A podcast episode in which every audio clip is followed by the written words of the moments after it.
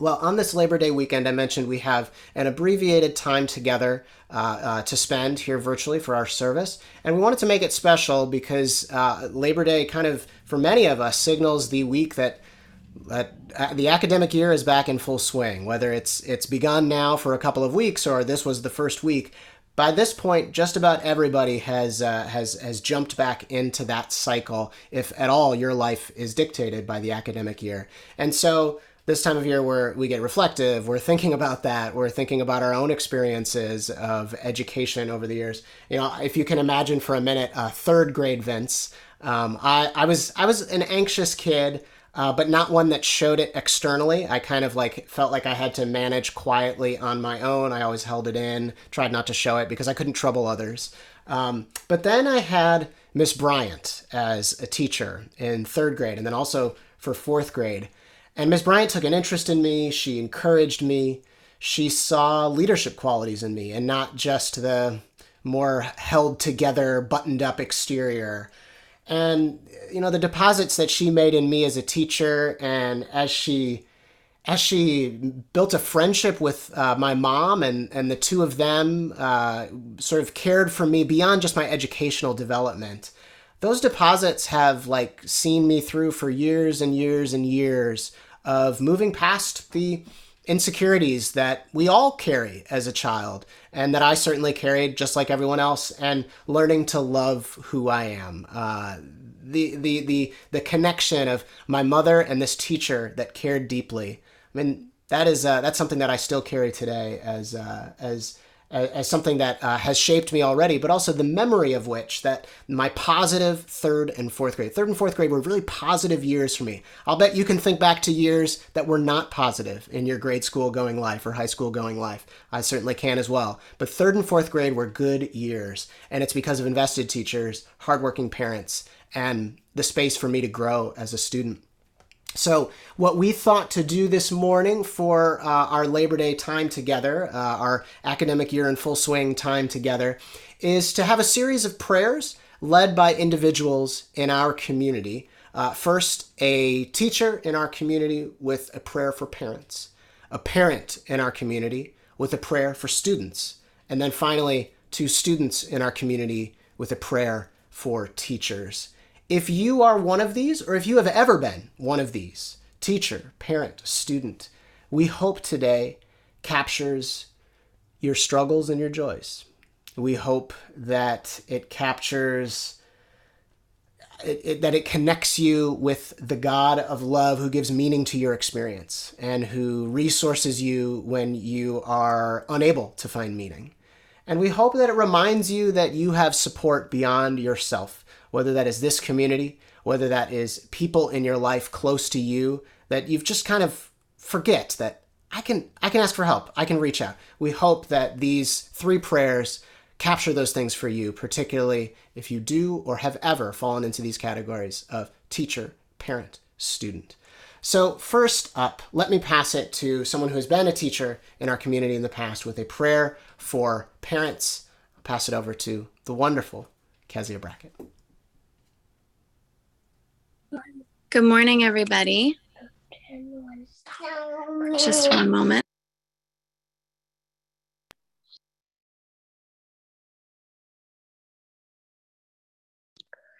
Good morning, everybody. A prayer for parents. Jesus, I lift up all parents in this time of school beginning again for the littlest ones all the way up to the nearly grown up ones. I pray for blessing for those who experience some rest in the new quiet, which helps them love and care for their kids better when they are home. I pray for comfort for those who feel sad and miss their kids during their absences. And I pray for all parents. I pray for enormous amounts of grace grace for dynamic changes with siblings still at home and some at school, grace for adjustment periods for kids that may come with lots of crankiness and exhaustion as they build up their stamina for, for their school days. Pray for grace for helping with homework, interacting with teachers and other families. And I pray, Jesus, for so much grace for the continued navigation of life and school and kids in COVID times. I pray all of this over parents, blessing, and so much more. In Jesus' name, amen. Thank you, Kezia. And a parent in our community with a prayer for students. I'll pass it over to Beth Fratt. Good morning, everybody. Uh, I am very, very aware that we have students in our congregation as young as preschool and all the way up into college. And Trey and I, in fact, have some of the oldest students in our congregation with a daughter who's a junior in high school, who's raising a fist for solidarity, and a daughter who is in her second year in college. And it is that daughter who actually plays golf for her college team, a sport that I still, even after six years, know very, very little about. So when I am with her and I am coaching her, I am always coaching her on how to get through the emotions of it because I don't know anything about the sport. And over the last two days, as we were lucky enough to get to watch her play in a tournament, I realized that this is actually a universal experience for parents right now. Most of us know exactly what it feels like and remember the anxiety and remember the joy and the excitement of going back to school for many, many, many years. But none of us have done that in the middle of a pandemic. None of us know what it was like to start your very first year of school through a computer. And none of us know what it's like to have ended your school career with a virtual graduation. We don't understand what this generation faces right now or will face as the consequences of the shutdowns that happen because of COVID. But as parents, as adults, as human beings, what we can coach them through is the anxiety that they're feeling, or the anxiousness, or the excitement, or how to even understand how to hold both of those together. I actually heard a father talking about his son going to school for the first time and how he was worried about the emotions he was going to feel, the anxiousness and the excitement. And I knew that this man in particular was well equipped at explaining to his young son how to hold both of those emotions at the same time. And as I was reflecting on what our students need right now, more than anything from their parents, it is this guidance. It's the guidance through breathing techniques when things get really, really, really, really, really, really anxious. It's the guidance of understanding that there are multi layers of complexities right now that our children are facing because of the social anxiety of not being around people they didn't know for the last year. There is a myriad of systems that will be set up for homework or for how we get out the door in the morning or for sports that may come later that are all brand new. And even if they did them two years ago, they're not the same now. And so, as we pray for our students, and even though we have a church that's full of adults that don't have children, they are all affected by this generation and what this generation is experiencing. So I invite all of you to collectively pray with me for the students in this church. Heavenly Father, I just thank you so much for the opportunity to be able to partner with all of these kids from all of these stages of life.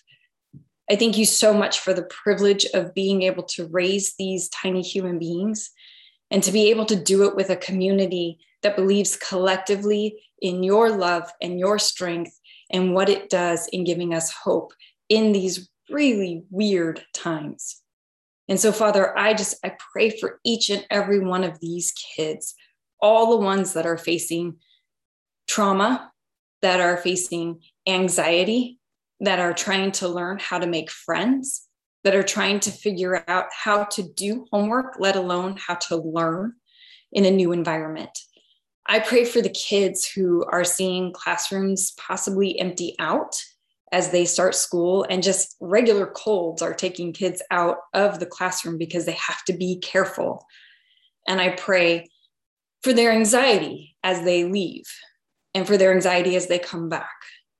Lord, we know that this year is uncharted territory for virtually every single student around the world as places open back up or as they shut back down. It's just very confusing when you're young. And so, Lord, I pray for stability in their hearts that comes outside of the instability of circumstances. Lord, I pray for enough wisdom to know that they are enough. Lord, I pray for compassion, that they have compassion for themselves in their frustrations and compassion for others as they all relearn how to be together. And Lord, I just I, I pray for the spaces that they're in, and whether they're at home or in a building, I pray for those spaces to be spaces that are nurturing, that are comforting, and that are not scary, or that they become less scary with every new experience. Lord, we know that these kids are of a generation that will be fighting for many, many, many things. And I pray that this collective experience over this last year and a half will just help to propel them to be even more prepared for the obstacles that come later in life for this generation. Father, I pray over all of this an abundance of joy and an abundance of love as these kids bring light into this world. Lord, let that light fuel them forward. I pray all these things, Lord, for these kids in your name. Amen. Amen. Amen. Thank you so much, Beth. And finally, uh, we have uh, two students in our community of the older variety uh, in, uh, that are going to pray uh, for the teachers. And this uh, comes through a special way. Our, our good friends uh, who joined from Ireland via video today Zoe Orfanos and Nate Jones. To our teachers, we say a prayer for you, our teachers, professors, and administrators. You hold the most important positions in our society that are overlooked, underappreciated, and underpaid. Those same positions that provide role models and support for every new generation. We send you patience, perseverance, and strength as you head into a new school year, whether or not you can see your students' arms and legs beneath the screen. We send you extra strength and perseverance as you sanitize surfaces, deal with mask mandates, and meet with worried parents. Everyone here today has known at least one, one educator who has changed the course of our lives. That person we still think back on during the pivotal moments. We pray that those students who have been moved and supported will reach out and return some of that passion and hmm. energy.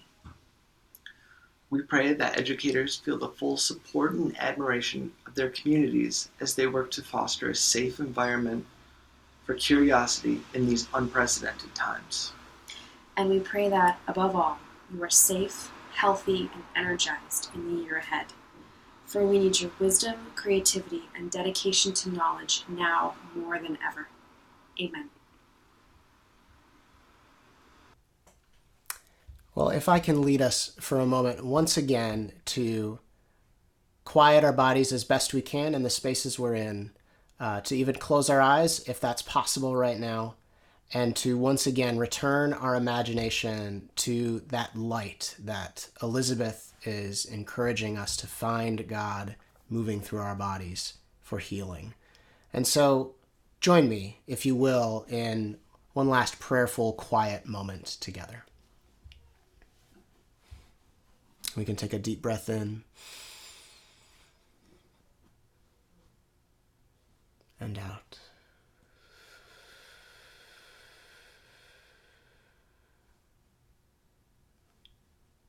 And I do encourage you now to once again identify that space where the stress and the anxiety that you are carrying and perhaps if your mind can take it this morning, the stress and the anxiety, the tension that the teachers and students and parents in your life, whether that's you or someone near you, are carrying. And we see that and we name that together, God. We trust in you as the God who receives every identification of hurt and pain that we make, that never judges us, never condemns us for feeling such, never belittles us. That you honor those pains, you honor those sufferings, and you show us your own wounds, God. Say, I know pain too. I know betrayal too. I know nights that I can't sleep. I know mornings that I don't want to get up.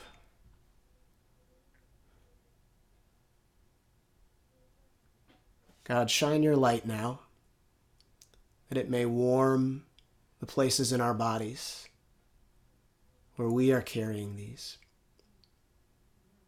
And shine your light now, that it may warm the places in the body where our teachers, parents, and students are carrying fear, stress, worry, pain.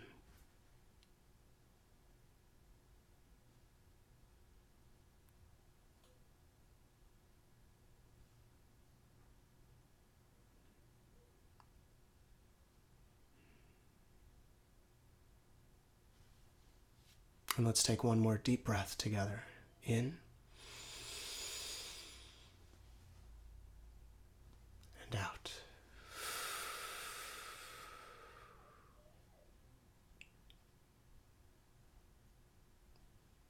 We thank you, God, for showing us your heart, for showing us how you interact with individuals like us, random, small, one in a speck in a billions and billions people, each of us you deal with with such care, with such consideration. I'm reminded in the in the Psalms, like uh, a mere mortal like me, who, who am I that you care for me, God? And yet you do for each one of us when we ask that question. You care deeply, you come individually, and you pull us out of ourselves and connect us and drive us toward a community that can support us and an existence that is not isolated or away from anyone else, but is deeply woven together with you and your story, God. And so we pray all of this in your name. You showed us this in Jesus. Amen.